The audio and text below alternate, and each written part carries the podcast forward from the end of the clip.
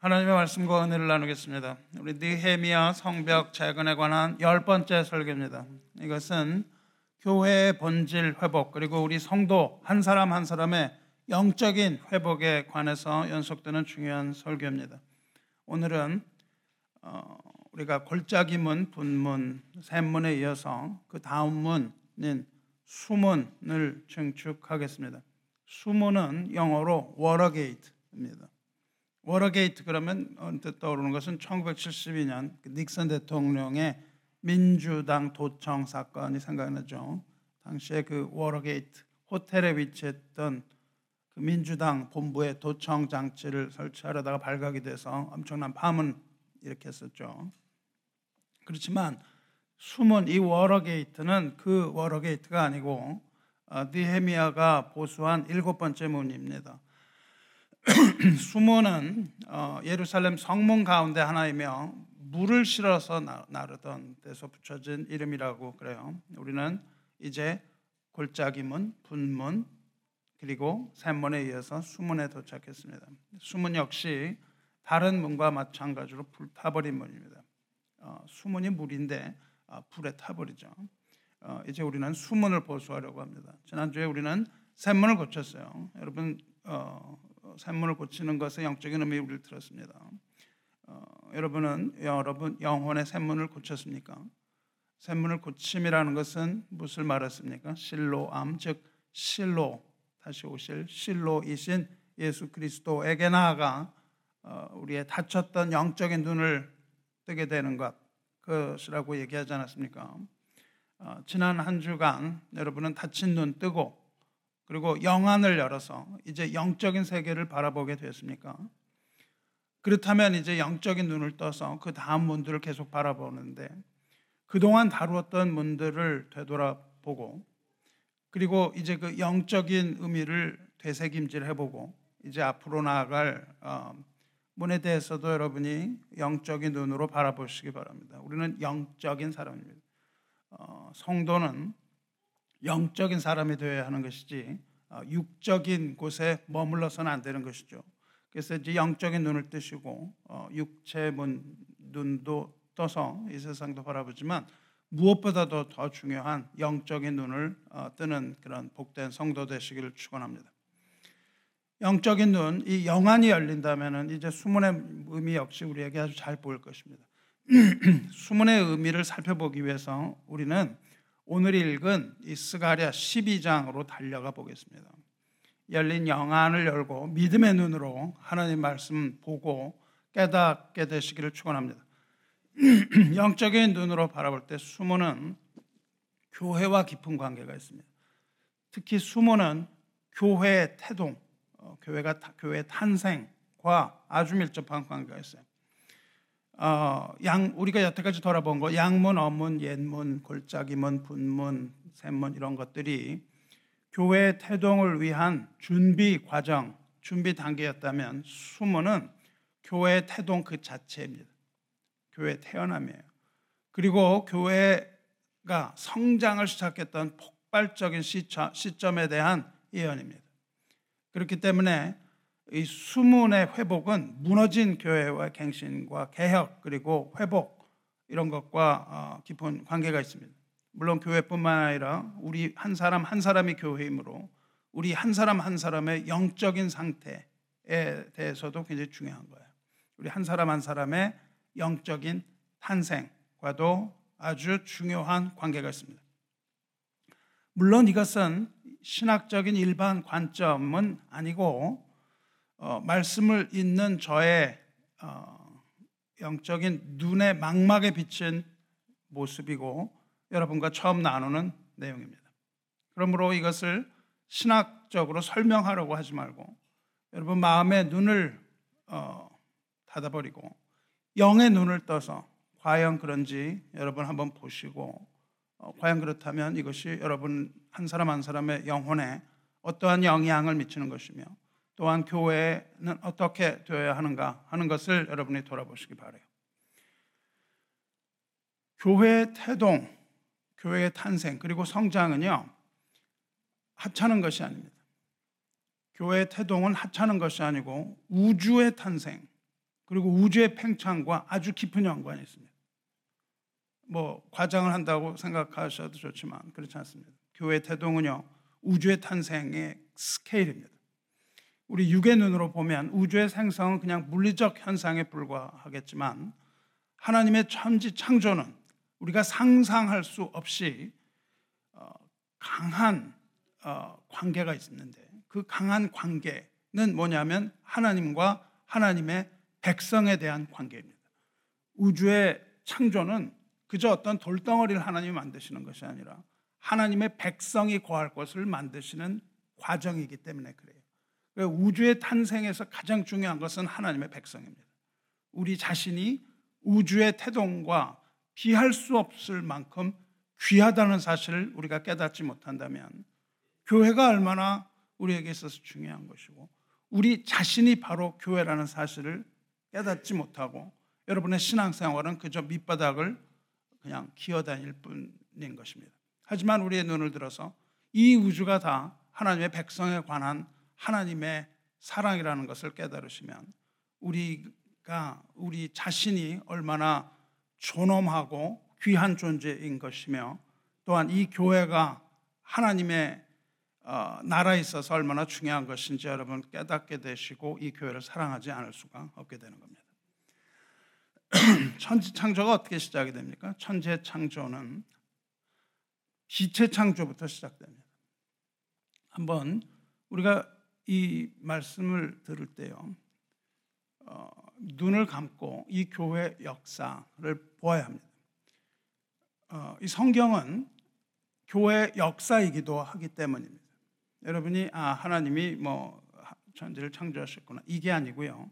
이것이 뭐냐면 교회 창조와 깊은 연관이 있는 거예요. 그래서 한번 우리는 눈을 감고 이 교회의 역사를 돌아보아야 되는데 교회 역사의 시발점은 어디냐면 천지 창조에 있습니다. 눈을 감고 우리가 태초로 돌아간다면 거기에는 우주가 보이는데 텅 빈 공간인 케이오스인 우주는 흑암 가운데 있습니다. 캄캄해요. 그런데 거기에 돌연 뱅 하고 하나님의 말씀이 임합니다. 하나님의 말씀이 빛이 있으라 이렇게 하심에 빛이 있었고 그 빛이 하나님 보시기에 좋았더라. 그렇게 성경 시작하죠. 그러니까 하나님 그리고 하나님께서는 빛과 어둠을 나누십니다. 구별을 하세요. 어둠과 빛이 구별이 돼요. separation. 이것을 우리는 거룩이라고 부릅니다. 하나님께서는 이 우주를 그 어두움 가운데서 빛을 만들어내시고 그 빛을 어두움 가운데서 이끌어내셨다 이겁니다. 물론 여기서 말하는 빛은 우리가 보는 이런 태양빛, 전기불빛이 아니죠. 왜냐하면 우리가 보는 태양빛은 그보다 한참 뒤에 만들어지기 때문이에요. 하나님이 해를 만드시고 달을 만드신 건 훨씬 뒤입니다. 그러면 이 빛이라는 것은 아주 본질적인 빛이에요. 이 처음에 나타난 이 빛이 무엇입니까? 이것은 거룩한 빛인데 이 빛은 하나님 자신을 말하는 겁니다. 하나님의 빛이 이 세상에 비치기 시작했다는 뜻이에요. 요한 1서를 보면은 어떻게 되어 있습니까? 오늘 읽으신 요한 1서 여러분이 잘 읽으셨으면 뭐라고 되어 있습니까? 하나님은 빛이시라 이렇게 되어 있습니다. 하나님은 빛이시다. 이런 표현은 뭐예요? 이건 하나님의 본질을 말하는 거예요. 하나님의 본질은 빛과 같다. 이렇게 하죠. 빛과 같다. 혹은 빛이다. 이렇게 얘기를 합니다. 거기서 뭐냐면은 하나님은 무엇이다. 이렇게 얘기하는 것이 어, 모세에게 하나님이 밝히셨던 하나님의 이름 여호와를 말하는 거예요. I am, I am the light 이렇게 말하시는 겁니다. 예수님께서 나는 길이요 진리요 생명이라고 말씀하신 것도 동일한 겁니다. 그래서 사람 유대인들은 그것을 아주 어, 신성 모독이라고 봤습니다. 왜냐하면 예수님이 나는 여호와다 그렇게 말씀하신 것과 동일하기 때문에 하나님의 본질은 무엇입니까? 하나님은 빛이시라. 그러니까 하나님의 본질은 빛입니다. 또 성경은 뭐라고 말합니까? 하나님은 영이시니 그렇게 말하죠. 하나님은 영이시니 즉 하나님의 본질은 보이지 않는 영이다 이거죠. 또 무엇입니까? 하나님은 사랑이다. 하나님은 사랑이십니다. 하나님의 본질은 사랑이에요. 이러한 단어들이 하나님의 본질을 드러내는 단어들이에요. 그래서 태초에 빛이 있었습니다. 그리고 하나님께서는 인간을 지으십니다. 인간이 거할 이 모든 우주 만물을 다 정하세요. 그래서 하나님께서는 하늘을 지으시고 하늘에 거할 나는 새를 만드시고 하나님은 먼저 쉘터를 만드세요. 거할 공간을 만들고 거기에 거할 생물을 넣으셨습니다. 그래서 땅을 만드시고 땅에 기어다니는 동물들과 뭐 식물들과 이런 것들 만드시잖아요. 그리고 최종적으로 그 모든 것을 인간에게 주신다고요.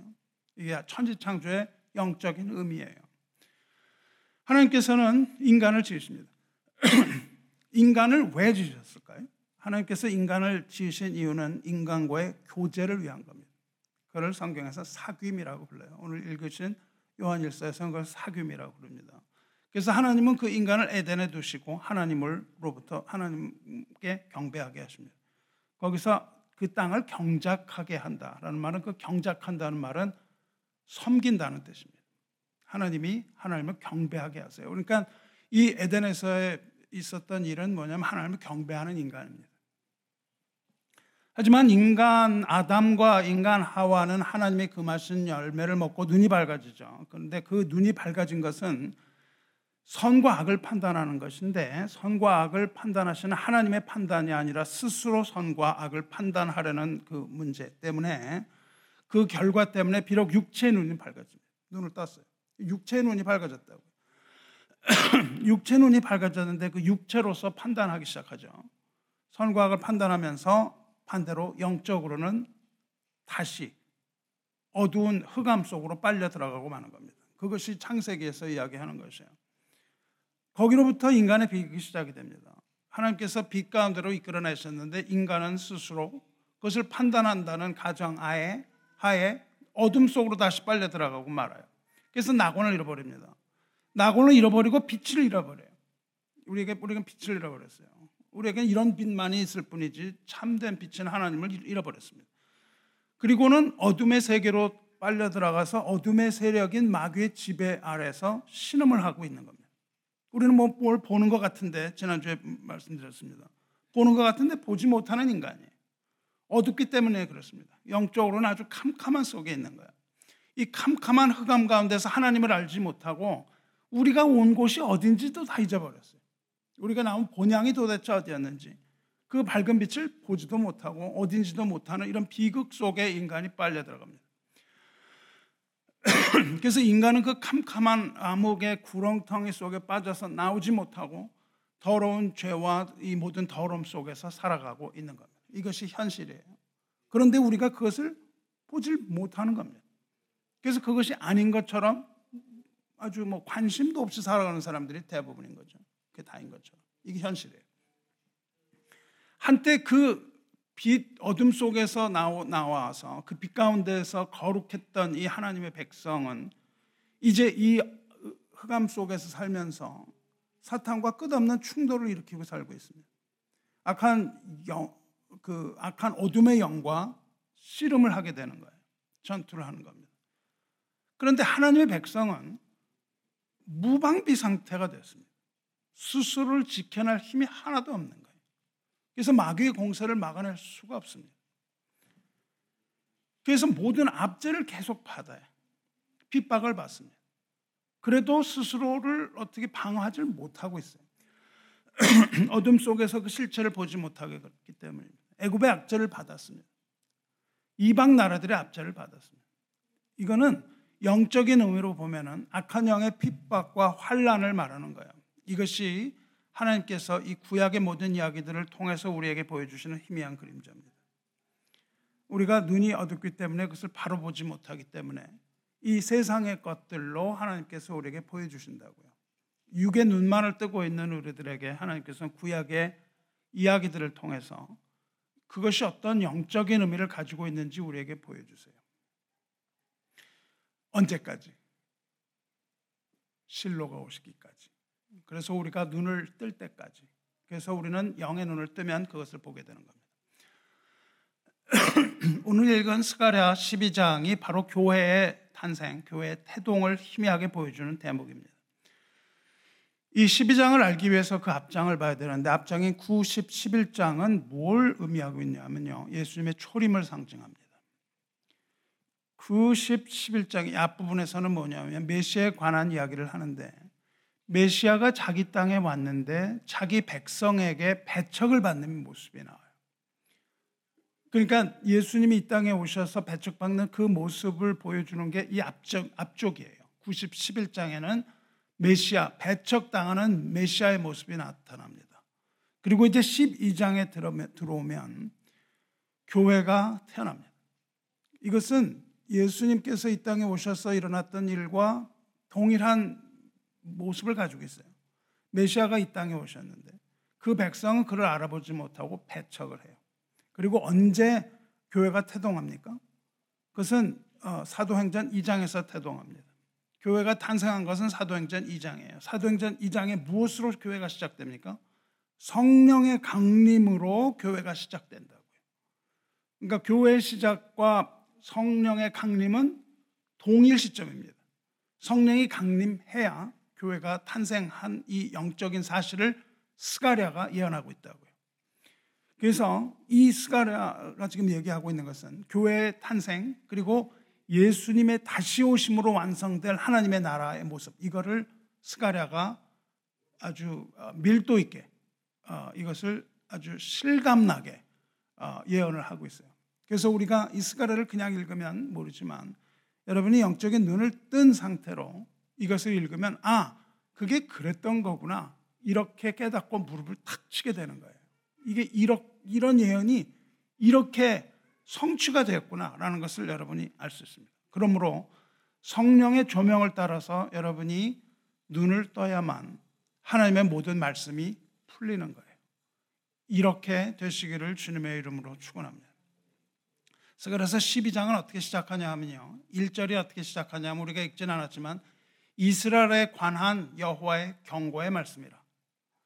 여호와 곧 하늘을 펴시며 땅에 털을 세우시며 사람 안에 심령을 지으시니가 이르시되 여기서 여호와의 경고의 말씀이라고 말씀하세요. 경고라는 의미 이거는 히브리어로 마사라는 단어인데 이 마사라는 것은 무거운 짐을 말합니다. 하나님이 우리에게 무거운 짐을 주시는 거예요. 이스라엘에 관한 무거운 짐이다 그렇게 직역됩니다. 이것은 뭐냐면 무겁고 두려운 예언이에요. 받아들이기가 굉장히 어렵습니다. 너무나 무거워서 우리가 받아들이기가 힘들어요. 이것은 깨어있지 못하고 태평하게 잠을 자는 자를 깨우기 위한 예언과 교훈을 말합니다. 잠자고 있는 교회에 주시는 교훈이에요. 사랑하는 성도 여러분, 하나님께서는 이처럼 잠을 자고 있는 교회를 향하여서 예언의 말씀을 이미 하셨고 또 늘 깨어 있으라고 말씀하십니다. 오늘도 우리가 이 오늘 말씀 듣고 깨어서 경성하라는 이 하나님의 음성을 들으시고 그 말씀에 순종하시기를 주님의 이름으로 축원합니다.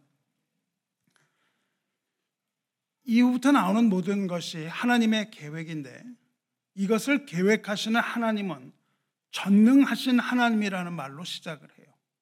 전능하신 하나님의 모든 계획을 드러나고 있습니다. 이것을 아주 강력하게 드러나요. 다시 말하면 창세기로 돌아가는 거예요. 우리가 교회에 처음이었던 그 창세기로 도, 돌아가서 전능하신 하나님, 곧 하늘을 펴시고 땅의 기초를 세우셨을 뿐만 아니라 인간의 심령을 창조하신 하나님의 경고라고 이야기하고 있는 거예요. 이것을 우리는 듣고 어, 두렵게 이 말씀을 받아들여야 합니다. 창조의 하나님이 우리에게 말씀하시는데 그 당시에 모든 우주를 다 지으시고 인간의 심령을 창조하신 하나님 그렇게 되어 있잖아요. 그런데 그 앞부분, 스갈의 앞부분은 뭐냐 하면은 조금 아까 말씀드린 것처럼 배척당한 메시아예요. 무엇으로 표시를 하냐면 무엇으로 표현하시냐면은 목자와 잃어버린 양떼에 관하여 그 앞에서 쭉 나와요. 즉 매척당한 메시아였지만 이제 본장에 들어오면요. 그 전투 중에 승리하는 군대로 바뀝니다. 잃어버린 양떼들이요.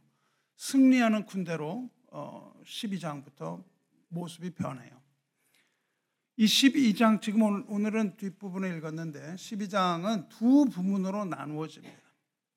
앞부분은요. 이스라엘이 주변 열방 나라들의 공격을 받는 걸 말합니다. 그래서 예루살렘은 애워쌈을 당해요. 모든 세력들이 다 연합해서 이스라엘을 애워싸요. 그런데 애워쌌는데 아무 능력이 없는 거예요. 방어할 수 있는 아무 능력이 없는데 하나님의 세미하신 돌보심이 있습니다. 그래서 이스라엘은 보호받게 되는 모습, 그게 전반부입니다. 그러니까 이스라엘이 큰 전투 중에 있는데 거기에서 하나님의 도움을 받아서 보호되는 장면이에요. 이러한 이스라엘과 이방 민족들과의 전쟁은 시간이 흐를수록 예언이 계속될수록 종말적인 성격으로 어, 전개가 됩니다. 그리고 마침내 예수님의 시대에 이르러서는 마귀와의 영적인 전쟁의 모습으로 나타나요. 그리고 최종적으로는 이 세상 최후의 전쟁인 아마겟돈 전쟁으로 이어집니다. 그래서 본장은 교회와 사탄의 거대한 영적인 전쟁으로 이어지는 요한 계시록의 그림자예요. 그래서 이 부분이 이해가 되면 요한 계시록의 모습까지도 전개가 되는 거예요. 요한 계시록의 그 모습이 어, 조명을 받아서 지금 그림자로 그 모습을 드러내고 있어요. 그래서 전체적인 그림자의 모습은 보입니다. 이 전반부에 이스라엘이 적국에게 둘러싸임을 당하지만 하나님께서는 그들 보호하신다고 그랬습니다. 그런데 하나님의 그 보호하심은 외적인 형태의 보호일 뿐입니다. 이것은 근본적인 해결책이 못 돼요. 당할 때마다 하나님이 그것을 보호해 주시는 겁니다. 그런데 후반부에 들으면 들어가면 하나님께서 근본적으로 그 문제를 해결하시는 거예요. 그것이 후반부입니다.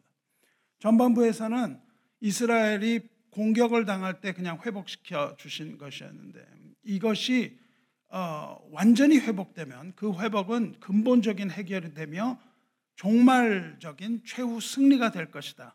이것을 이야기하여 주십니다. 먼저 방금 말한 것처럼 이스라엘의 애워싸움이 애워싸움이 돼요. 애워싸움을 당합니다. 적국들이 수없이 셀 수 없는 모래왈과 같은 많은 강력한 군대가 예루살렘을 애워싸는데 하나님께서는 뭐라 그러시냐면요. 그 포위당한 이스라엘이 그들의 잔이 될 것이다. 그렇게 말씀하십니다. 즉, 모든 민족, 이 이스라엘을 대적하는 모든 연합 민족에게 있어서 대적에게 있어서 이스라엘은 나의 잔이 될 것이다. 그렇게 말씀하세요. 잔은 뭐냐면요. 하나님의 잔은 진노의 잔입니다. 그리고 심판의 잔이에요. 그래서 하나님께서는 이스라엘을 통해서 하나님의 심판을, 심판을 이루겠다. 이렇게 지금 말씀하고 계시는 거예요. 그러니까 그들은 이스라엘을 공격했지만 거기에 하나님의 진노가 부어진다는 겁니다. 근데 여기서 잔, 그러면 우리가 뭐 요만한 잔, 우리 성찬에는 요런 잔이 아니고요. 큰 대접을 말해요. 대접이라는 뜻입니다. 무슨 말이냐면 그걸 나누어 마실, 수많은 사람이 다 나누어 마시고 남을 거대한 잔을 되게 하겠다고 하시는 거예요. 다시 말하면 무엇을 뜻합니까? 심판받을 사람이 매우 많은 것을 이야기하고 있습니다. 하나님의 거대한 잔이 이스라엘이 됩니다. 이것은 무슨 말합니까? 교회가 악한 영에게 둘러싸일 때 교회 역시 모래같이 많은 하늘의 별같이 많은 이 무리들에게 공격을 받을 것을 말합니다. 하지만 복음은 마침내 승리할 것이라는 거예요. 그리고 복음은 구원받는 자에게는 능력이지만 멸망하는 자에게 뭐라고 말씀하셨어요? 멸망하는 자에게 있어서 복음은 심판이 된다는 사실을 극명하게 보여줍니다. 교회가 구원받는 우리들에게는 능력입니다. 하지만 구원받지 못하는 자에게 있어서는 그것은 심판의 어, 도구가 되는 것이죠. 여러분이 복음을 전하면 어떤 일이 일어나요? 여러분이 복음을 전하는 복음을 듣고 받아들이는 자는 구원을 얻습니다. 하지만 여러분이 전하는 복음을 배척하고 그것을 바닥에 던지는 자에게는 영, 자는 영원한 심판을 받게 된다는 이 사실 여러분이 믿으시기 바랍니다. 여러분의 말이 심판의 말이 되는 거예요. 그래서 우리를 심판의 도구로도 사용을 하십니다. 하나님의 어, 진노의 잔이 되는 거예요. 우리가. 그래서 모든 열방을 향하여 궁극적으로 심판을 할 이가 누구예요? 교회가 되는 겁니다. 교회에서 선포되는 복음의 말씀은 구원의 은혜로운 말씀이기도 하지만 이것을 듣고 여러분이 받아들이지 않으면 그것은 심판의 준엄한 어, 말씀이 되는 거예요. 자, 그러면 이제 12장을 우리가 한번 쭉 보는데요. 12장, 13장에 가장 많이 나오는 단어가 뭔지 아십니까? 가장 많이 나오는 단어는요. 그날입니다. 그날. 그날에. 그날에. 12장만 제가 세보니까 7번 나옵니다. 여러분 자세히 읽으면 뭐 세 번, 네 번이라고 카운트하는데 잘 읽으면 그 뭐 저런 거 있잖아요. 그 수몽 그림 찾기. 이런 거 보면은 거의 막 수몽 그림 많이 나오잖아요. 그런 식으로 찾아보면 일곱 번이나 나와요. 그날이 어느 날입니까? 그렇죠. 그날. 미래에 있을 어떤 날이지만은 그 날이라고 성경이 얘기하시는 것은 두렵고 떨리는 여호와의 날, 주님의 날을 말합니다. 주님의 날 두 가지입니다. 하나는 우리가 말하는 주일, 주님의 날. 우리가 하나님을 경배하는 날이기도 하지만 주님의 심판하시는 날 역시 주의 날이에요. 이 그날은 뭡니까? 주님의 처음 오심 그리고 다시 오심. 이 둘을 이야기하는 거예요. 초림과 재림을 이야기합니다. 그 날에 하나님은 어, 하나님은 그 이스라엘을 잔으로 만든다 그러셨잖아요. 근데 이 어, 히브리식 이야기는 계속해서 반복을 합니다. 굉장히 중요한 이야기라는 거예요. 지금 뭐라고 그러시냐면 그날에 하나님은 이스라엘을 돌로 만들겠다 그랬어요. 돌이 됩니다. 잔이 될 뿐만 아니라 돈이 됩니다. 근데 그 돌이 하도 무거워서 주변에 달려들었던 모든 민족들이 다 힘을 합해서 어, 들어올리려고 해도 절대 들어올 수 없는 무거운 돌이 된다 그러시는 거예요. 그래서 무거운 돌을 억지로 들려고 하다가 그들이 상하게 될 것이다 그래요. 우리가 그냥 뭐 어떤 무거운 걸 그냥 억지로 들려 그러면 어떻게 돼요? 어? 몸을 다치잖아요. 그렇게 하면 안 되잖아요. 그래서 그 모든 세력이 다 당합니다. 무슨 말을 할까요? 이스라엘이 돌이 됩니다. 교회는 무거운 돌이에요. 교회는 반석입니다. 주님께서 교회를 세우실 때 어떻게 말씀하셨습니까? 주님께서 베드로에게 교회를 세울 때 이렇게 말씀하시죠. 내가 이 반석 위에 내 교회를 세우리니 음부의 권세가 이기지 못하리라 그러신다고요. 그 무거운 돌. 베드로를 향하여 베드로라는 사람은 돌이란 뜻이죠. 그때 그 예수님 주변에 수많은 돌들로 둘러싸인 곳에 계셨다고요. 그러면서 내가 이 무거운 돌 위에 내 교회를 세우리니 음부의 권세가 이기지 못하리라 그렇게 말씀하세요. 그러니까 지금 이스라엘이 돌이 되어서 무거운 돌이 되어서 그것을 공격하는 모든 음부의 권세가 이기지 못한다고 스가랴가 이미 이야기를 하고 있다고. 그리고 그 예언대로 돌 위에 세워지는 것이 뭐예요? 그 이스라엘이 뭐냐면 교회라는 거예요. 그런데 천하만국은 이 이스라엘을 치려고 모이는 거예요. 모든 세력이 총집결 합니다. 여기서 스가랴가 예언합니다. 어떻게 이 어, 연합군이 생기냐면 모든 종교, 정치, 경제적으로 연합하여 교회를 공격할 것을 얘기합니다. 그 주변 국가들이 어, 그렇게 이스라엘을 공격했던 것처럼 하나님의 교회 역시 그렇게 공격을 당합니다. 이것을 요한계시록은 13장에서 얘기하고 있어요. 모든 그 어, 정치 세력, 종교 세력, 거짓 선지자 이런 것들, 적그리스도, 정치 세력, 그다음에 경제 666표는 뭐냐면 매매를 못하게 하는 거거든요. 이 정치, 종교, 경제, 거짓 종교 어, 이런 것들이 모두 모여요. 거대한 세력이 교회를 공격하게 될 것이라는 것을 어, 이미 어, 스가라가 예언하고 있습니다. 그리고 그때에 그렇게 막 공격을 했는데 하나님께서 뭐라고 하시냐면 모든 말을 쳐서 놀라게 할 것이다. 그렇게 말씀하세요. 말이라는 것은 말과 말 탄 자는 모세가 노래했던 거예요. 왜냐하면 이것은 애굽을 쫓아오던 바로의 세력입니다. 애굽을 쫓아오던 바로의 세력은 말을 타고 쫓아왔거든요. 그래서 모세가 그것을 찬양해요. 그 말과 말탄 자라는 것은 아주 강력한 대적을 말해요. 하나님께서는 악한 영들이 모든 그 힘을 다 끌어모아서 어, 최대 전력으로 공격을 해오는데 말을 타고 막 공격을 해오는데 말을 쳐서 놀라게 한다. 그렇게 말씀하세요. 더 적나라한 표현으로 여기서 말을 탄자를 쳐서 미치게 한다. 그렇게 표현하십니다. 하나님의 말씀은 아주 그냥 뭐 강력합니다. 그러니까 공격을 받는 모든 어, 이 하나님의 백성은 하나님께서 돌보신다 그랬어요.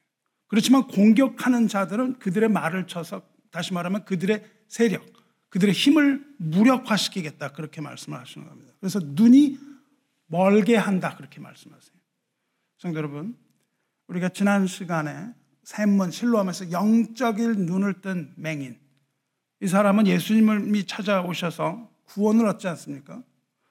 영적인 눈을 뜬 사람은 구원을 얻는다는 거예요. 근데 지금 무슨 얘기하고 계세요?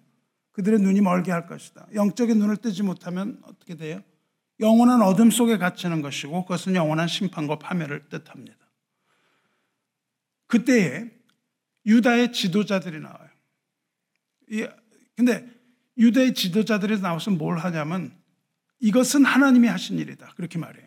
하나님 만군의 여호와로 말미암아 우리가 힘을 얻었다. 이렇게 시인을 해요. 이 사람들은요.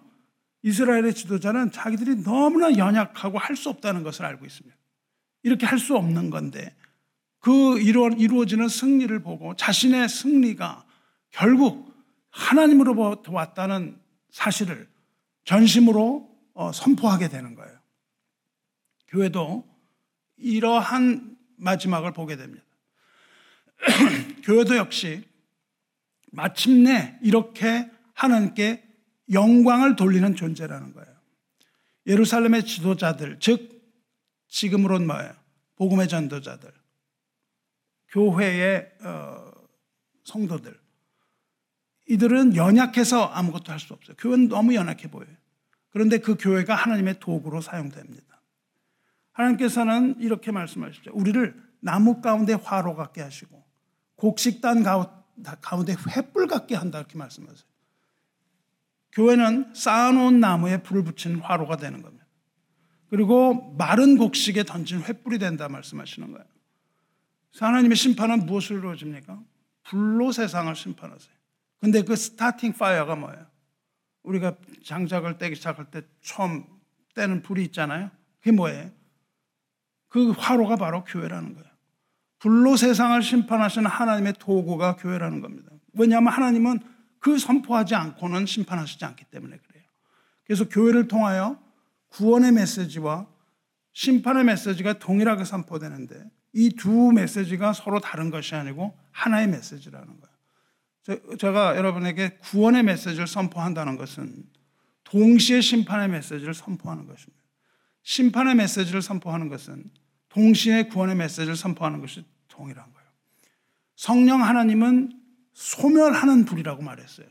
소멸하는 불. 즉, 성령이 충만한 교회는 구원을 선포할 뿐만 아니라 담대하게 하나님의 심판을 선포하며 교회가 선포하는 심판의 메시지는 이 큰 반향이 되어서 활활 타는 심판의 불로 번지게 된다. 이것을 지금 이야기하고 계십니다.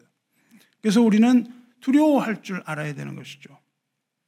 그때에, 그때에, 그렇게 하나님의 심판이 이루어지는 그때에 예루살렘 사람들, 예루살렘 사람들은 뭐냐면 성도를 말합니다. 이 성도는 어디에 살게 된다고 얘기를 하냐면 다시 그 본 곳 예루살렘 이렇게 말해요.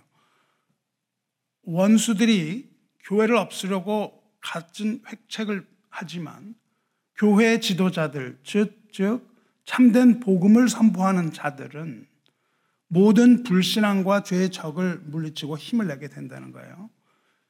악한 세력은 교회를 없애려고 하지만 예루살렘들, 즉, 여러분, 교회 참된 성도는 우리가 보았던 곳, 예루살렘, 거기에 머문다는 겁니다. 다시 말하면, 움직이지 않고 꿋꿋하게 제자리에 있는 곳을 말해요. 부동의 장소라는 겁니다. 아무리 공격을 해봐도 그, 그곳, 예루살렘은 전혀 불타지도 않고 거기는 하나님의 보호를 받아서 그 자리에 그대로 있는 곳이에요. 그가 우리가 보았던 그곳, 하나님께서 처음에 만드셨던 그 세상, 하나님께서 처음 만드셨던 그 낙원, 거기에 어, 거하게 되는 거예요. 도망가거나 뭐 이렇게 되는 게 아닙니다. 그래서 마귀는 성도를 우리가 이미 본 곳, 믿음의 눈으로 본 것, 우리의 본향이에요. 우리 본향은 불타지 않는 겁니다. 우리가 우리가 살아 있던 우리의 고향인 낙원은 불타지 않은 거예요. 마귀는 우리의 본것 거기에서 쫓아내질 못하는 겁니다. 쫓아내지 못하고 성도는 하나님의 도성, the city of God, 예루살렘에 영원히 거하게 될 것입니다. 할렐루야. 이렇게 열방의 공격, 마귀의 공격으로부터 하나님의 도움이 되시고 피난처가 되셔서 그 백성과 함께 하며 도와주고 보호해 주시는 거예요. 근데 아까 말씀드린 것처럼 그렇다고 해서 문제가 근본적으로 해결된 건 아니잖아요.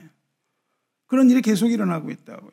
왜냐하면 이 모든 일은 외세로부터의 보호일 뿐 내부적으로는 아직 해결되지 않은 수많은 내적인 문제가 산재해 있기 때문입니다.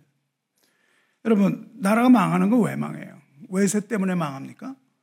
외세 때문에 망하기도 하지만 대부분 역사를 보면은 안의 문제 때문에 다 망합니다. 내적인 문제 때문에 망해요. 교회도 마찬가지입니다. 마귀의 공격 이런 것이 문제가 아니고요. 내적인 분열 이런 것들이 교회를 깨뜨리는 아주 그런 망치와 같은 것이잖아요.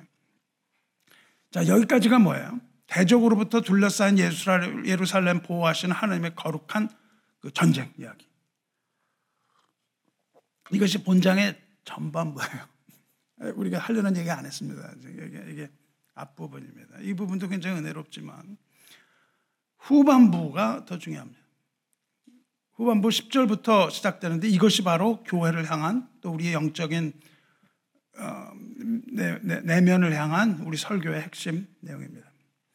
전반부는 뭐예요? 영적인 눈으로 보면 전반부는 뭐냐 하면 육적인 구원을 말해요. 육적인 구원입니다.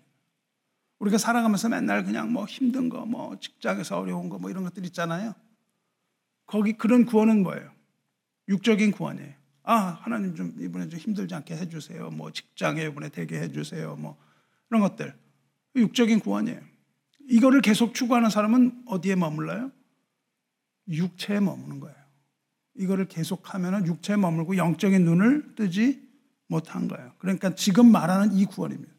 밤낮 하나님께 부르짖고 하나님이 오셔서 그것을 보호하시고 이것만 계속 반복한다고.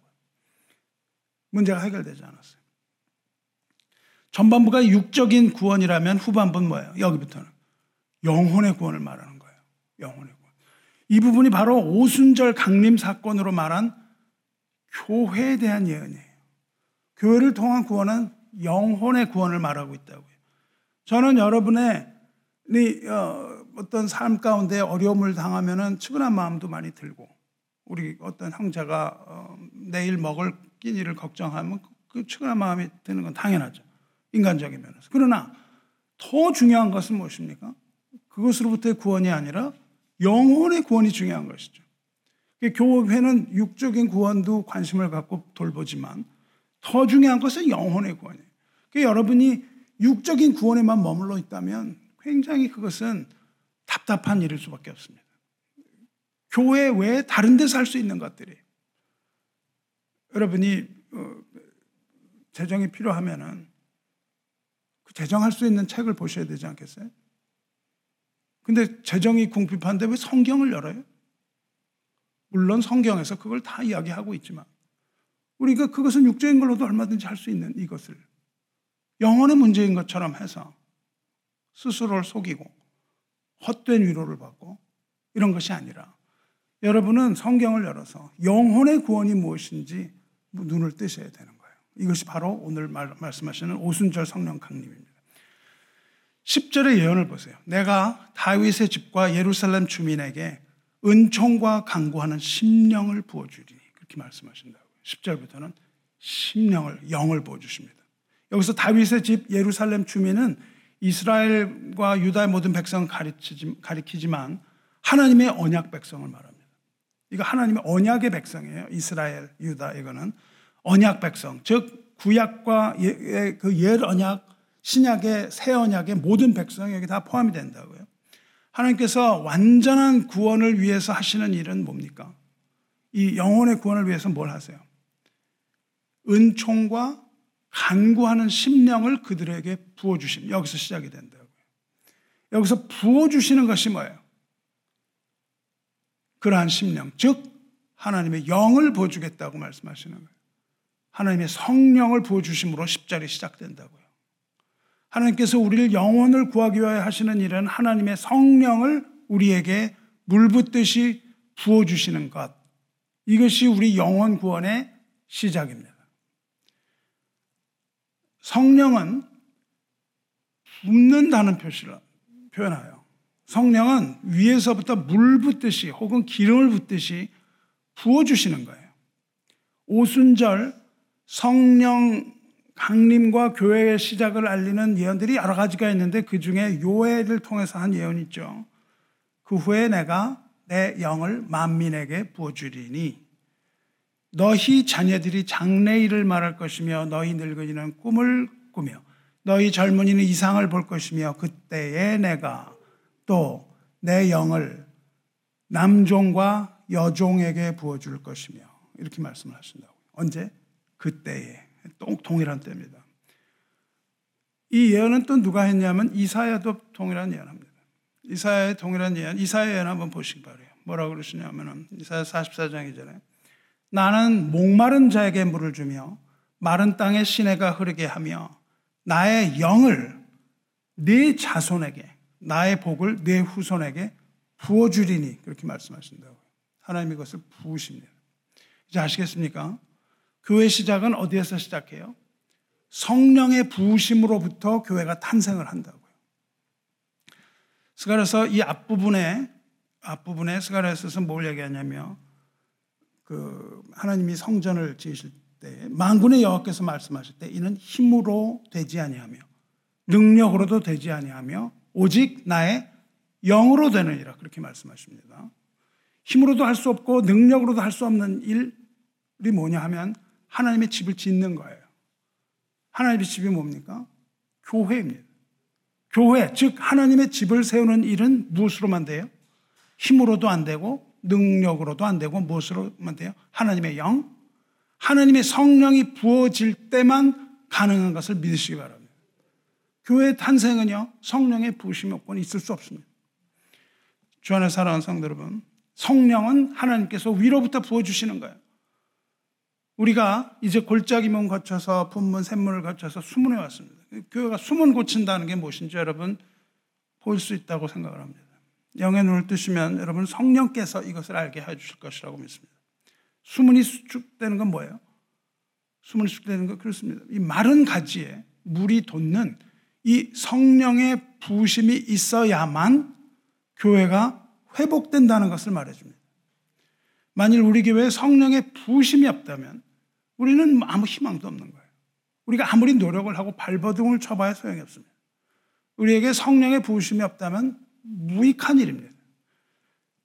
그러면 우리 뭘 해야 되는 거예요? 성령의 없는데 그럼 우리가 할 일이 아무것도 없습니까?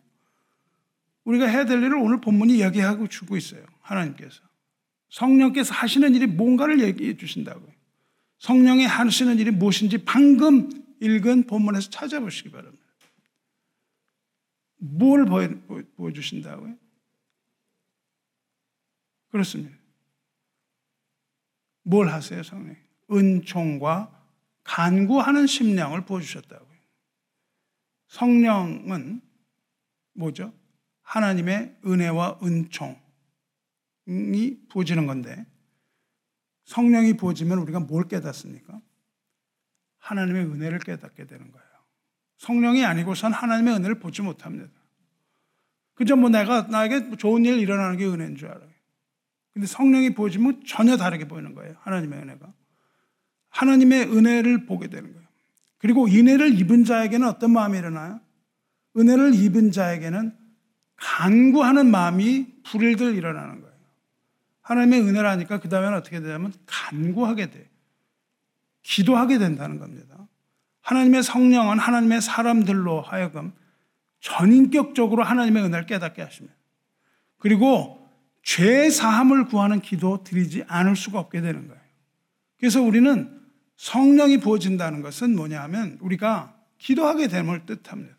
이것이 바로 우리의 구원을 이루시는 성령의 하시는 일이에요. 성령께서 아무것도 안 하고 그게 아니라 우리는 하나님의 은혜를 깨닫고 찬양하고 하나님께 간구함을 놓지 않을 수가 없게 되는 겁니다. 성도 여러분, 우리는 하나님의 은혜를 사모하며 하나님께 간구하는 삶을 살기를 바랍니다. 기도하지 않는 교회, 기도하지 않는 백성은 망할 수밖에 없습니다. 여러분이 기도하지 않는다면 망하는 거예요. 한 사람의 기도가 한 국가의 기도, 어, 그, 한 사람의 기도하는 자가 기도하지 않는 한 국가보다 더욱 강하다고 말씀했습니다. 은혜를 사모하고 여러분과 제가 심, 성령을 갈망하고 성령의 부으심을 기도하는 그러한 교회가 되기를 축원합니다. 예수님께서는 성령과 물로 거듭나야 구원을 얻는다 말씀하셨어요. 그런 의미에서 성령과 물이 하나입니다. 우리가 지금 샘문을 거쳐서 수문에 이르렀다면 거듭남이 있어야 되는 거예요. 우리 교회와 여러 영혼에게 거듭남의 은혜가 있어야 할 줄로 믿습니다. 거듭난 크리스찬이로서의 삶을 살아야 되는 거예요. 거듭난 크리스찬을 미국 사람들은 뭐라고 합니까? born again Christian. 어떤 사람이 여러분에게 질문합니다. Are you born again? 굉장히 무례한 질문입니다. 무슨 뜻이에요? 너 진짜야? 그 말입니다. 가짜 성도로 가득한 이 세상에 무늬만 성도인 교인, 주일에만 그냥 교회에 발을 들였다가 나가는 이런 교인을 비하하는 말이에요. 당신 그냥 주일에 가서 예배만 드리는 자야? 이겁니다. Are you born again? 그러면 No, I'm, I'm born again Christian. 이렇게 얘기한다는 건 그게 아닙니다. 나는 Sunday Christian. 그 Sunday Christian이라는 단어가 그거예요. 이러한 Sunday Christian이 되지 마시고 그런 비하를 비양 비아냥거리는 말을 듣고도 아무렇지도 않은 마음이 있다면 우리 신앙이 온전치 못한 겁니다. 그런 비아냥거리는 말을 들었는데 아 그래 나는 그래 너는 너, 너, 해 너나 잘해 이게 아니고 어, 깊은 회개가 있어야겠죠. 그게 아니고 우리는 참으로 거듭난 성도 성령과 물로 거듭난 성도, 본어겐 크리스찬이 되어서 주님의 복음을 능히 담당하시기를 주님의 이름으로 축원합니다. 계속 읽어볼게요. 10절. 내가 다윗의 집과 예루살렘 주민에게 은총과 강구하는 심령을 보여주리니 뭐라고 됐습니다. 그들이 그 찌른 바 그를 바라보고 그를 위하여 애통하기를 독자를 위하여 애통하듯 하며 그를 위하여 통곡하기를 장자를 위하여 통곡하듯 하리로다. 아멘. 성령이 부어진 사람과 성령이 부어진 교회에 어떤 일이 일어나나요? 성령을 받은 자는 그들이 그 찌른 바 그를 바라보다 볼 것이다. 그렇게 얘기합니다. 성령의 사람은 그들이 창으로 찔러 죽인 그, 즉, 창에 찔려 죽은 십자가 그리스도를 믿음의 눈으로 바라보게 된다는 거예요. 구원, 거듭나고 구원 얻은 사람은 반드시 십자가를 보게 됩니다. 십자가에 달린 예수님을 보게 돼요. 근데 그 십자가에 달린 예수님은 창에 찔러 죽은 십자가라는 거예요. 근데 여기 번역이 좀, 어, 우리 번역이 또 좀 마음에 안 듭니다. 여기서 뭐라고 돼 있죠? 지금 우리 번역에. 그들이 찌, 그 찌른 바 그를 봐. 그들은 누구예요? 성령을 받은 사람입니다. 성령을 받은 사람이 그 찌른 바 그를 바라봐요. 누가 찔렀어요? 성령을 받은 사람이 찔렀다고. 그들이 찔른 바 그를 바라보는데 그라는 원어는요. 원어를 보면 1인칭입니다. 그 찌른 바 그를 바라본다고 번역을 했는데 어, 영어 대부분 많은 영어 그 번역에선 뭐냐면요. 그들 그를 그들이 찌른 바 나를 바라보며 이렇게 돼 있다고요. 이게 누구의 말씀이에요? 하나님 말씀입니다. 누굴 찔렀다는 겁니까? 나를 찔렀다 이렇게 말씀을 하고 계시는 겁니다. 영어 많은 선역부에서 me 이렇게 돼 있어요. 여기서 찔린 사람은 그가 아니라 나 하나님 자신을 말하고 있어요. 얼마나 놀라운 일이에요. 하나님이 누구에게 성령을 부어주세요? 자신을 찌른 자에게 성령을 부어주신다는 거예요. 하나님이 친히 이 세상에 오셔서 죄인들의 창에 찔려서 죽으셨다는 겁니다. 누구? 죄인들. 성령의 감동으로 십자가에서 죽은 그리스도를 바라본 이 성령의 사람에게 나타나는 모습이 뭐예요? 찔린 그 하나님을 바라보는 겁니다. 이게 성령을 받은 사람만이 에게만 보여요. 영적인 눈을 가진 사람에게만 보입니다. 그래서 그거를 바라봐요. 누가 찔렀어요? 내가 찔렀다고. 내가 찔른 그분을 하나님을 바라봅니다. 그리고 그 다음에 오는 감정이 뭐예요? 슬픔입니다. 슬픔이에요. 그냥 슬픔이 아니라 뭐라고 됐습니다. 땅을 치고 통곡을 하는 애통이에요. 성령을 받은 사람은요, 예수님을 바라보고 통곡합니다. 성령의 사람은 그 곧 그리스도를 위하여 애통하기를 누구를 위하여 애통하세요? 독자를 위하여 애통하듯 한다 그래요. 독자라는 걸 아는 거예요. 예수님의 독생자. 내가 찔러 죽인 그 그리스도 십자가의 그리스도가 바로 하나님의 독생자라는 것을 아는 겁니다. 그래서 독자의 죽음을 슬퍼하듯이 하나님의 독생자의 죽음을 애통하게 여긴다는 거예요. 그리고 그를 위하여 통곡하기를 누구를 위하여? 장자를 위하여 통곡하듯 하리라. 장자는 뭡니까? 애굽 사람들이 그 6월절에 죽은 장자 때문에 슬퍼하죠. 근데 이스라엘은 어떻습니까? 이스라엘도 그 장자가 죽어야 되죠. 근데 장자가 죽지 않습니다. 왜 안 죽어요? 장자를 위하여 피 흘려 살린 어린 양 때문에 죽질 않습니다. 그러니까 여기서 장자를 위하여 애통한다는 것은 죽어야 할 장자를 위하여 대신 죽으신 어린 양 예수를 말하는 거예요. 그래서 거기에 달린 분이 어린 양 예수이며 독생자를 내가 찔렀고 그 어린 양을 죽으신 그분을 내가 찔렀다는 것을 바라보는 거예요. 이것이 성령 받은 사람에게 나타나는 현상입니다. 다시 말하면 성령의 감화, 감동을 받은 하나님의 사람에게 있어서 강하게 역사되는 것은 뭐냐면 성령 안에서 회개와 애통함이에요. 오순절 성령이 어, 강, 성, 오순절날 성령이 강림했죠. 그래서 그냥 뭐 난리가 났어요. 그렇죠? 제자들이. 그때 베드로도 성령을 받죠. 성령을 받은 베드로가 설교를 합니다. 뭐라고 설교하냐면 사도행전 2장 36절에 이렇게 설교합니다. 이스라엘 온 집은 확실히 알지니 뭐라고 설교하냐면요. 너희가 십자가에 못 박은 이 예수를 하나님이, 하나님이 주와 그리스도가 되게 하셨느니라 그래요. 너희가 못 박았대요. 사람들에게. 너희가 못 받았다. 그러니까 모였던 사람들이 이렇게 반응을 해요. 뭐라고 반응하면 그들이 이 말을 듣고 마음에 찔려. 그래요. 마음에 찔려. 베드로와 다른 사도들에게 물어 이르되, 물어 이르되 형제들아 우리가 어찌할꼬 이렇게 물어봅니다. 그러니까 이 말을 들은 그 사람들이 마음에 찔려서 어떻게 해야 되냐. 성령을 받은 이렇게 마음이 찔리는 그 사람들에게 예수님은 어, 이야기를 합니다. 우리도 이런 사람들이죠. 예수님을 찔렀던 자가 우리고, 그리고 우리도 그 찔림에, 마음의 찔림을 당하는 거예요. 예수님을 찌른 사람은 마음의 찔림을 당하는 거예요. 이 사람들이 마음의 찔림을 당합니다. 그랬더니 베드로가 이렇게 말합니다. 너희가 회개하여 각각 예수 그리스도의 이름으로 세례를 받고 죄 사함을 받으라. 그리하면 성령의 선물을 받으리니 그래요. 성령의 감화를 받은 사람들은 이와 같이 되고 거기에서 우리가 세례 받고 죄 사함 받으면 성령의 선물인 용서를 받게 되는 겁니다. 그렇습니다. 이것이 바로 스가라의 예언이 정확하게 부활되는 확실한 증거예요.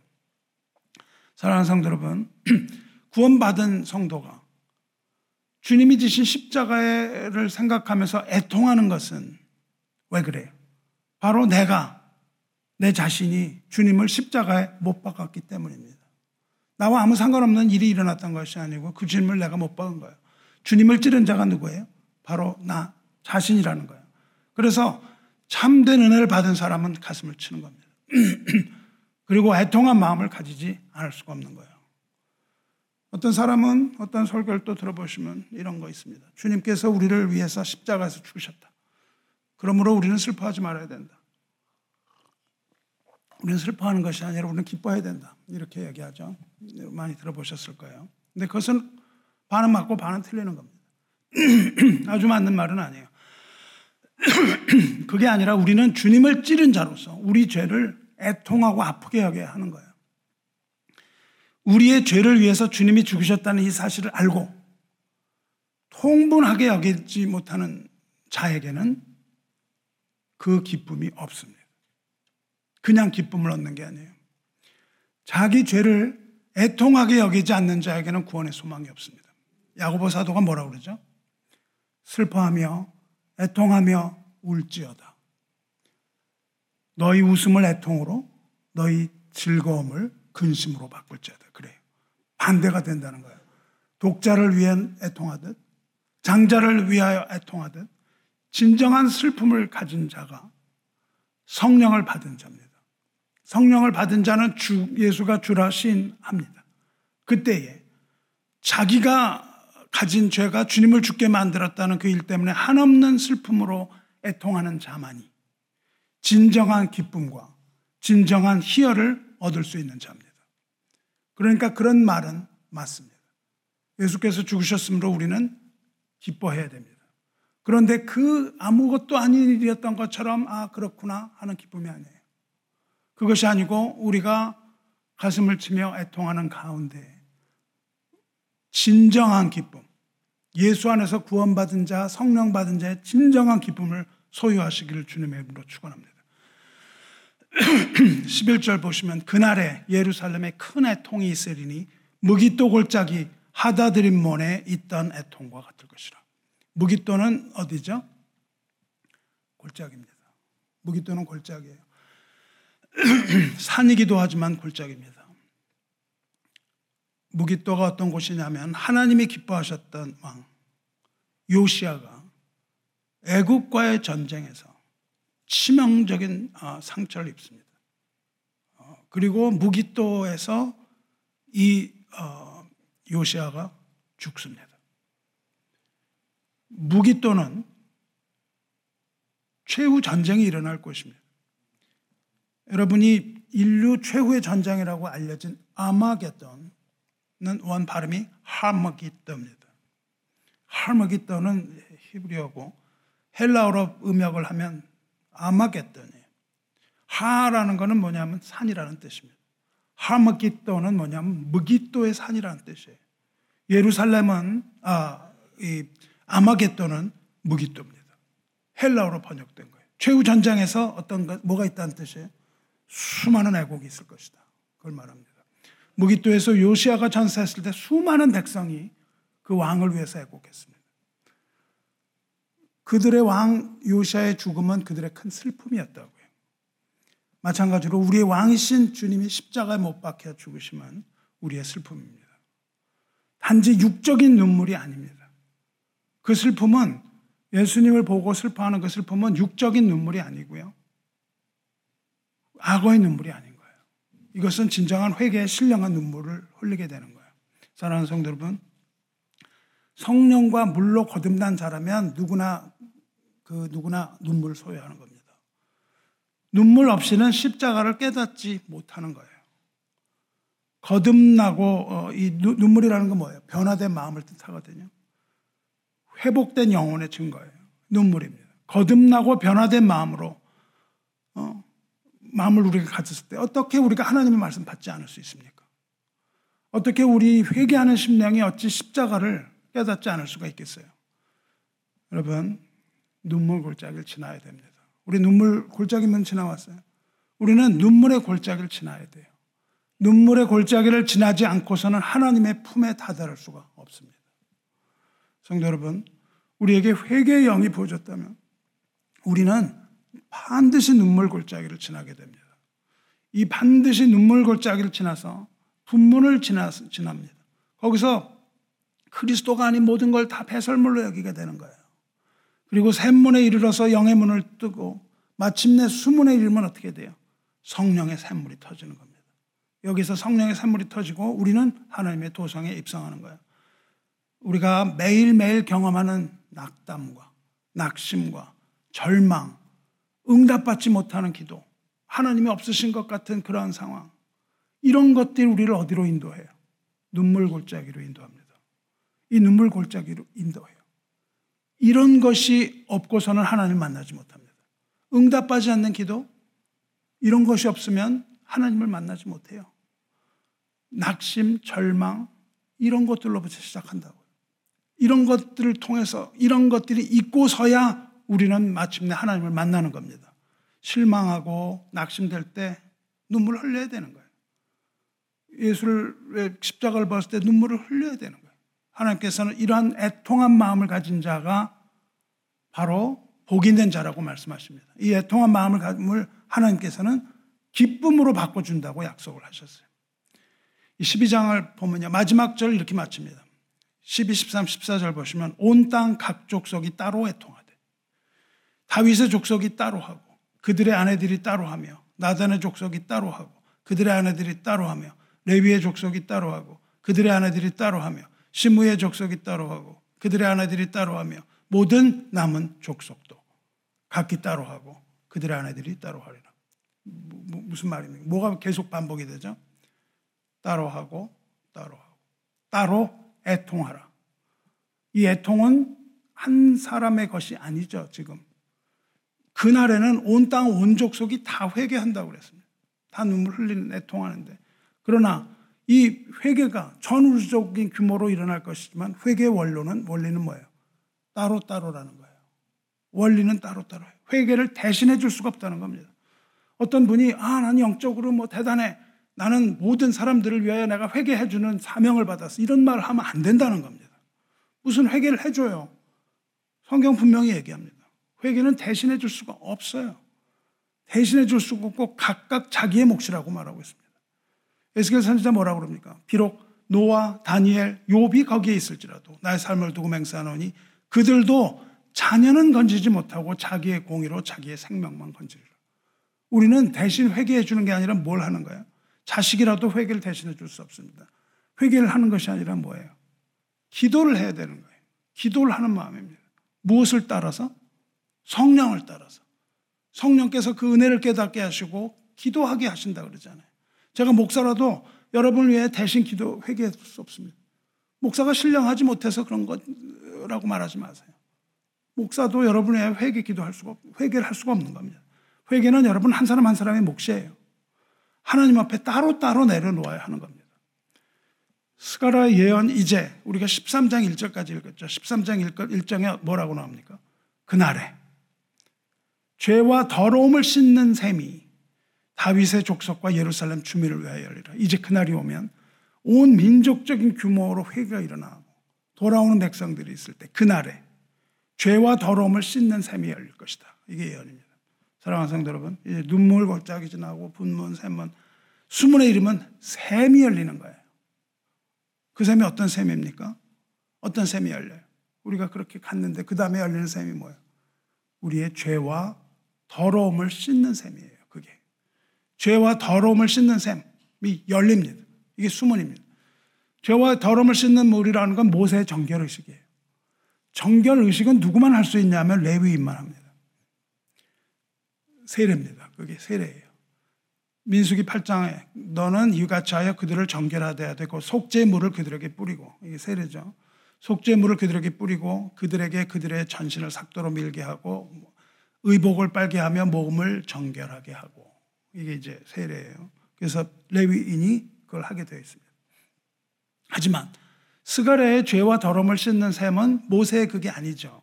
왜냐하면 그 전에 있었던 게 아니라 그날에 있을 것이기 때문에 모세의 정결 의식을 말하는 게 아닌 게 분명하고 이것은 먼 미래에 일어날 새로운 일의 예언입니다. 그렇다면 죄와 더러움을 씻는 셈이 뭐예요? 죄와 더러움을 씻는 셈 그것은 죄로부터의 정결, 부정함과 허물로부터의 자유. 즉 뭡니까? 죄의 용서입니다. 죄를 용서받는 거예요. 그날에. 그날에 샘물이 터지는 거예요. 죄와 더러움을 씻는 샘물이 터집니다. 즉, 죄 사함을 말해요. 여러분의 죄가 여기에서 사함을 받는다고요. 성령이 부어진 후에 여러분이 애통하는 마음, 회개의 마음을 가지게 되고 그 후에 우리는 그 죄 사함을 받는 거예요. 회개한 자는 그 죄 사함을 받습니다. 그렇습니다. 이 죄와 더러움을 씻는 셈이 뭐예요? 우리 죄 사함을 받는 것은 무엇입니까? 그것은 구원의 유일한 근거인 예수 그리스도의 귀한 피, 그리스도의 보혈을 얘기하는 것이죠. 거기에서 그것이 터지는 거예요. 그 샘이 터져서 그것이 흘러나오는 겁니다. 예수께서 제자들과 마지막 만찬을 나누시던 밤에 밤에 뭘 어떻게 하세요? 잔을 나누고 감사기도 하신 후 제자들에게 잔을 나누어 주면서 이렇게 말씀하셨습니다. 너희가 다 이것을 마시라. 이것은 죄 사함을 얻게 하려고 많은 사람을 위하여 흘리는 바 나의 피 곧 언약의 피니라 이 말씀하신다고요. 그러니까 그날에 열리는 그 죄와 더러움을 씻는 샘 이게 뭐예요? 그리스도의 피가 터지는 거죠. 어디에? 십자가에서. 우리가 성찬에서 잔을 나눈 이유가 뭐예요? 우리의 죄 사함을 감사하는 거죠. 주님께서 우리가 왜 그 잔을 나눕니까? 주님께서 그 귀한 피 보혈로 우리 죄를 모두 용서해 주신 것 같이 우리도 주님처럼 우리에게 죄를 지은 이웃과 형제의 죄를 모두 용서하며 살겠다는 고백입니다. 그래서 주님께서 그 피를 주시는 거예요. 이것으로 너희가 죄를 용서받았으니 너희도 서로 사랑하며 서로의 죄를 용서하라. 이 말씀이죠. 그래서 성찬을 받습니다. 이제 우리는 예수님의 피 때문에 의롭다 하심 받았어요. 그리고 예수님의 보혈로 구원받았습니다. 죄와 더러움을 씻는 셈은 뭐예요? 우리와 함께 하시는 임마누엘의 거룩한 피입니다. 그리고 이것은 그리스도의 피를 말하지만 그것은 또한 죄사함을 가능하게 하는 성령을 말하기도 해요. 예수님께서 외치면서 말씀하십니다. 누구든지 목마르거든 내게로 와서 마시라. 나를 믿는 자는 성경의 이름과 같이 그 배에서 생수의 강이 흘러나오리라. 즉 예수의 보혈의 피를 믿는 자에게는 성령이 충만해진다는 거예요. 사도 요한은 그 말을 기억한 다음에 이렇게 설명합니다. 이는 그를 믿는 자들이 받을 성령을 가리켜 말씀하신 것이라. 그렇습니다. 죄와 더러움을 씻는 셈은요. 직접적으로 임마누엘의 피를 말하지만 2차적으로는 그 피를 믿는 믿음으로 그리스도의 속죄 보혈을 믿게 하시는 그 성령의 은혜를 말한다고요. 내가 주는 물을 마시는 자는 영원히 목마르지 아니하리니 내가 주는 물은 그 속에서 영생토록 솟아나는 샘물이 되리라. 그 말씀하셨습니다. 사랑하는 성도 여러분, 여러분은 성령으로 말미암아서 예수 그리스도의 보혈을 믿습니까? 주님의 그 피를 믿습니까? 그렇습니다. 성령으로 말미암아 임마누엘의 피를 믿는 자가 용, 죄를 용서받는 겁니다. 그리고 그것이 바로 죄와 더러움을 씻는 셈이에요. 죄와 더러움을 씻는 셈이 다윗의 족속과 예루살렘 주민을 위하여 열린다. 다윗의 족속 그리고 예술렘 족속 모든 언양의 백성에게 죄와 더러움을 씻는 셈이 열렸습니다. 근데 여기 본문을 보면요. 열리리라 이렇게 되어 있는데요. 이 말은 미래 완료형입니다. 다시 말해서 이것이 열리고 닫히지 않는다는 뜻입니다. 완전히 열려 있는 거예요. 주님께서 임마누엘께서 십자가에 죽으셨을 때 그 샘물이 터졌어요. 그런데 그 샘물이 아직도 우리에게 그 샘이 아직도 우리에게 열려 있다는 겁니다. 그래서 성령 안에서 회개한 영은 아직도 열려 있는 그 죄와 더러움을 씻는 물, 그 샘에 몸을 씻고 아직도 여전히 그것을 믿는 믿음으로 모든 죄를 용서받을 수 있는 거예요. 예수님께서 다시 십자가에 올라가서 피를 흘리실 필요가 없다는 겁니다. 이것이 바로 하나님의 온전한 구원을 말하는 스가랴 예언입니다. 그 후에 그리스도께서 이 땅에 오심으로 이게 다 성취됐어요. 그리고 나머지 일들은 이제 주님이 오실 또 하나의 그날, 주님의 날, 그때 모두 온전하게 성취될 겁니다. 할렐루야. 성도 여러분, 주 안에서 어, 모든 죄를 용서받고 더러운 죄를 깨끗하게 씻으시길 축원합니다. 그러면 그 다음에 무슨 일이에요? 용서받았다. So what? 임마누엘의 피로 죄를 용서받았으면 그 다음에 어떻게 되는 겁니까? 그 다음에 이를 알아야 합니다. 2절로 연결이 되는데요. 읽진 않았습니다. 만군의 여호와가 말하노라 그날에 내가 우상의 이름을 이 땅에서 끊어서 기억도 되지 못하게 할 것이며 거짓 선지자와 더러운 귀신을 이 땅에서 떠나게 할 것이라. 그렇습니다. 그날에 완전한 승리가 이루어집니다. 백성을 미혹하던 마귀가 이 땅에서 끊어지게 될 것이므로 아무도 마귀의 이름을 기억하지 못합니다. 마귀의 하수인으로 성도를 미혹하던 거짓 선지자 즉 그리스도를 대적하는 적 그리스도와 더럽고 악한 영들 또한 땅을 떠납니다. 이렇게 마귀가 심판을 받은 후에 그 다음엔 어떤 일이 일어나죠? 모두 회개하고 죄 용서받은 다음에 마귀가 심판을 받아요. 그 다음에 어떤 일이 일어나죠? 백성 가운데 심판이 있습니다. 그 다음에 백성에게 심판이 있어요. 8절에 여호와가 말하노라. 온 땅에서 3분의 2는 멸망하고 3분의 1은 거기 남으리니. 이건 누굴 말합니까? 교회를 받은 사람들을 말합니다. 교회 다니는 사람 중에 3분의 2는 멸망할 거라는 겁니다. 3분의 1은 멸망해요. 교회를 다니는 사람들이 다 구원을 받는 게 아니라는 겁니다. 3분의 2, 즉 거의 대부분의 교회, 이 3분의 2라는 건 거의 대부분이라는 뜻이에요. 거의 대부분의 교인이 구원에 참여할 수 없음을 뜻합니다. 마귀가 다 멸망한 당하는, 당하는 후에는 교회의 심판이 있어요. 교회 다니는데 어떻게 구원에 떨어질 수 있냐고요? 그렇게 질문할 수 있을지 모르지만 교회를 다닌다고 구원 얻는 게 아닙니다. 교회를 다녀서 구원 얻는 게 아니에요. 교회를 다녀서 구원을 얻는 게 아니라 성령을 받고 예수를 믿고 고백하는 자가 구원을 얻는 겁니다. 3분의 2, 즉 대부분의 교인이 멸망당합니다. 여기서 멸망당한 자는 누구예요? 구원받지 못한 사람 말이에요. 교회는 다니지만 애당초 구원받지 못한 겁니다. 그런 영혼이 이렇게 많, 다는 사실에 우리는 두려워하지 않을 수가 없습니다. 3분의 1은 거기 남는다고 되어 있습니다. 남는다는 표현을 해요. 거기가 어디예요? 아까 말한 예루살렘. 움직이지 않는 그곳에 얼마만 남냐면 3분의 1만 나와요. 예루살렘, 하늘로부터 내려오는 새 예루살렘 말하는 게 분명합니다. 모두 거기 있는 게 아니라 오직 남은 자만이 구원을 얻을 것이라고 말씀하세요.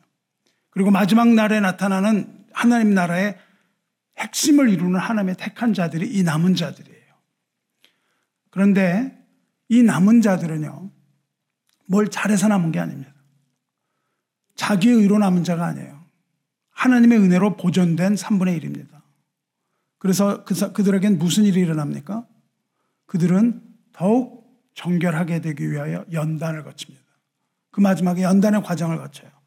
그래서 구절 보시면 어떻게 되어 있습니까? 내가 그 3분의 1을, 남은 3분의 1을 어떻게 해요? 불 가운데 던진대요. 그러니까 우리가 그 하나님의 심판이 있은 후에 불 같은 연단을 받는 거예요. 불같이 던져 은같이 연단하며 금같이 시험할 것이라. 하나님의 택한 백성은 그리스도의 고난에 참여하고 베드로 사도를 통해서 말씀하신 것 같이 불과 같은 시험을 당하게 되는 거예요. 그럼 하나님은 왜 우리를 이렇게 단련하시나요? 하나님이 단련하시는 이유가 나와 있습니다. 베드로를 통해서 말씀하셨어요. 사랑하는 자들아, 너희를 연단하려고 오는 불시험을 이상한 일 당하는 것 같이 여기지 말고 오히려 너희가 그리스도의 고난에 참여한 것으로 즐거워하라. 왜? 이는 그의 영광을 나타나실 때에 너희로 즐거워하고 기뻐하게 하려 함이라.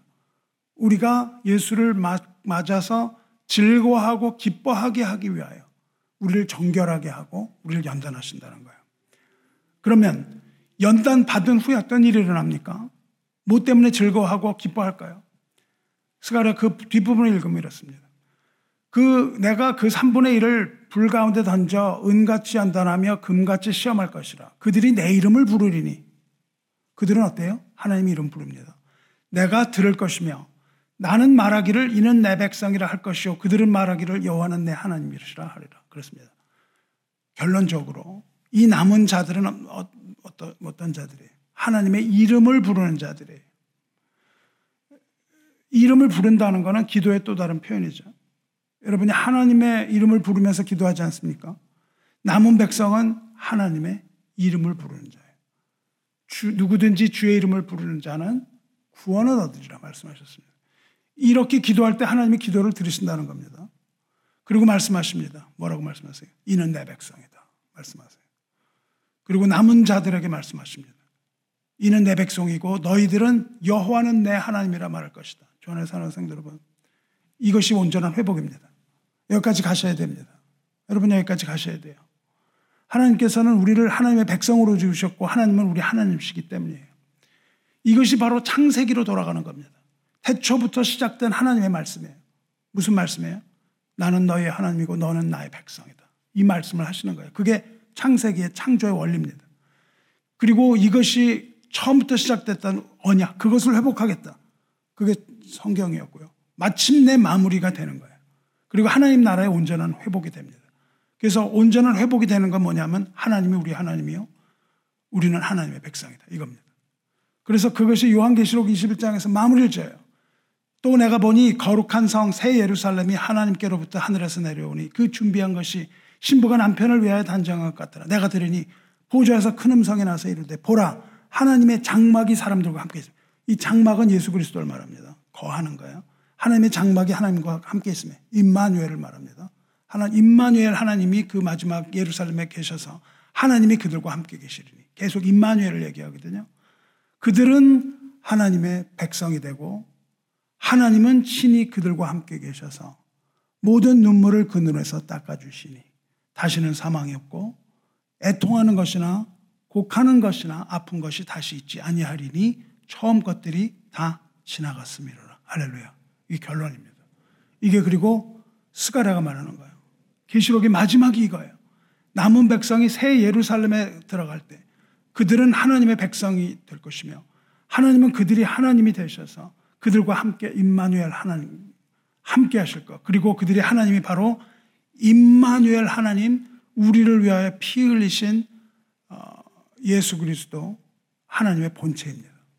하나님의 이름을 부르는 백성 그리고 너희는 내 백성이라고 말씀하신 하나님 그리고 하나님은 우리 하나님입니다 하고 고백하는 그 백성 이것이 이것은 남은 백성이 그 연단을 거친 후에 전심으로 하나님 찾을 때 하나님께서 그들의 기도를 들으시고 그들과 인격적이고 친밀한 교제를 나누신다는 뜻입니다. 이것이 창조 원리예요. 하나님이 인간과 교제를 하기 위하여 창조하셨는데 이 모든 일을 겪은 후에 마지막 남은 자들이 하나님의 나라에 다시 돌아가서 하나님의 백성이라 부름을 받고 하나님이 우리 하나님이 되시며 하나님과의 교제를 회복하는 것 이거예요. 다시 말해서 어둠에 살면서 하나님과 단절됐던 백성이 하나님과 관계 회복하고 하나님과 친밀한 관계를 회복하고 교제를 나누면서 새 언약 완전한 영생의 구원에 들어가는 구원의 완성입니다. 자 이제 그럼 마지막으로 정리하기 전에 이 예언이 우리에게 어떻게 적용되는지를 여러분이 아셔야 돼요. 여기까지 너무 어, 두리뭉실합니다. 이것을 요한 일서가 잘 정리하고 있습니다. 요한 일서에 뭐라고 되어 있습니까? 1장 1절에 우리가 그에게서 듣고 너희에게 전하는 소식은 이것이니 곧 하나님은 빛이시라. 그에게는 어둠이 조금도 없으시다는 것이니라. 요한은 이 사실을 어떻게 알았을까요? 하나님의 빛이라는 걸 주님에게서 듣고 소식을 전했다고 합니다. 요한이 들은 것은 복음의 좋은 소식이에요. 요한이 들은 복음의 좋은 소식이 뭐예요? 하나님은 빛이다. 이거예요. 성도 여러분 기억하십니까? 하나님은 빛이세요. 그리고 아담은 어떻게 했어요? 어둠 속에 떨어졌어요. 인간은 어둠 속에서 하나님을 보지 못하는 맹인이 됐습니다. 눈은 떴지만 앞을 보지 못한 영적 맹이에요. 그런데 어딜 지나가요? 눈물 골짜기 지나가고 세상의 더러움도 버리고 실로하면서 눈을 뜬 성도가 이제 어디로 가요?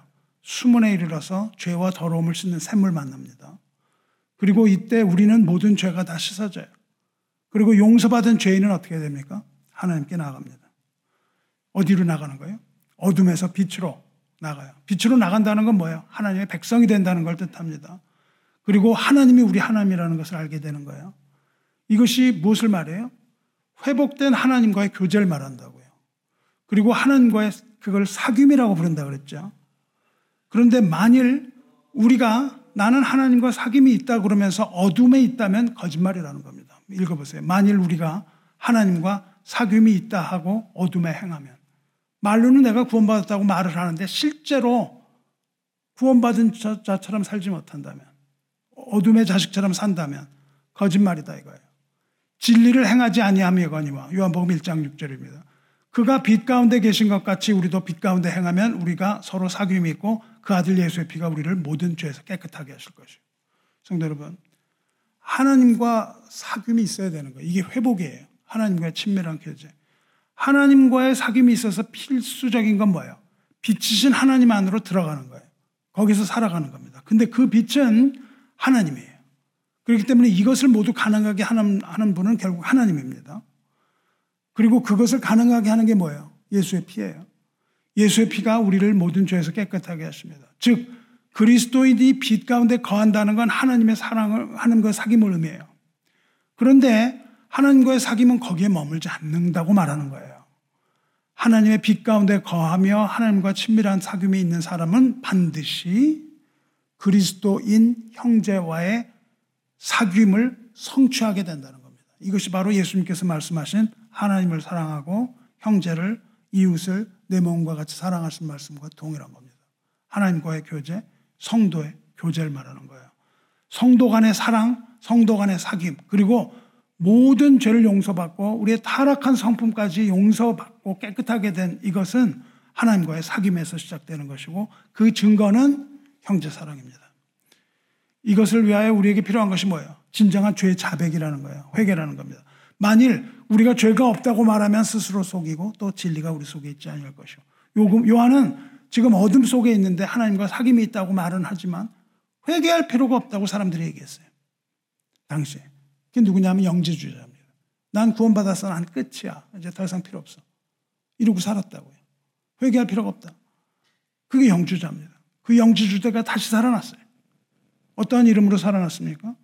구원파라는 이름으로 살아났습니다. 하나님의 구원을 값싼 싸구려 복음으로 만들어버렸어요. 한 번 구원은 영원한 구원이다. 이런 주장을 하면서 아주 싸구려로 만들어 버렸습니다. 예수님께서 제자들의 발을 씻으실 때 베드로가 뭐라고 그럽니까?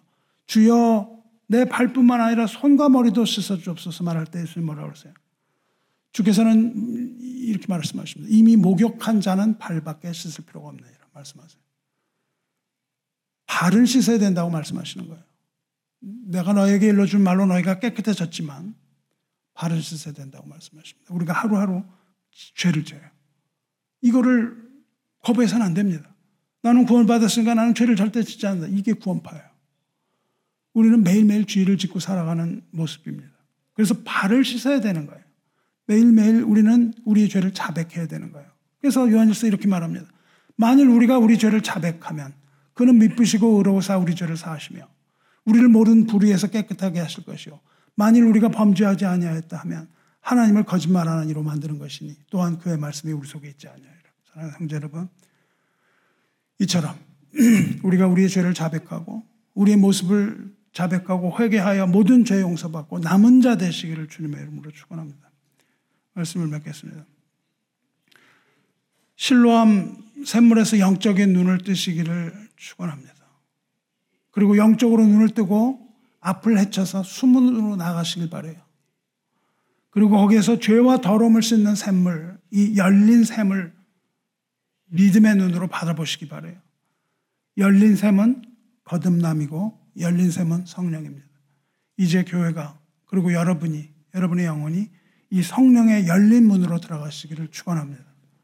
거기에서 우리의 모든 죄를 자백하고 애통의 눈물을 흘릴 때 교회와 우리는 임마누엘의 피로 깨끗이 씻음을 받을 것입니다. 그리고 저와 여러분은 빛이신 하나님 안으로 들어가는 거예요. 그리고 거기서 하나님과 친밀한 교제를 가질 수 있습니다. 그리고 성도 간의 사랑과 성도 간의 교제를 통해서 즐거움과 기쁨을 얻게 되는 겁니다. 이것이 바로 천국의 메시지입니다. 우리가 이러한 말로 서로 위로하면서 주님 모시기까지 하나님 사랑하시고 형제 자매 간에 하나님의 사랑과 축복을 나누시기를 주님의 이름으로 축원합니다. 기도하겠습니다. 사랑과 은혜의 하나님 아버지, 오늘 예배를 통하여 은혜 베푸신 하나님께 감사와 존귀를 돌립니다. 오늘 이 시간 눈물 골짜기를 지나 세속을 버리고 영의 눈을 뜨고 달려온 우리가 이제 수문에 이르러 거기에서 열린 샘, 죄와 더러움을 씻는 샘을 우리의 열린 눈으로 바라봅니다. 주님께서 우리의 어두운 눈을 열어주셔서 분명히 바라보게 하옵소서.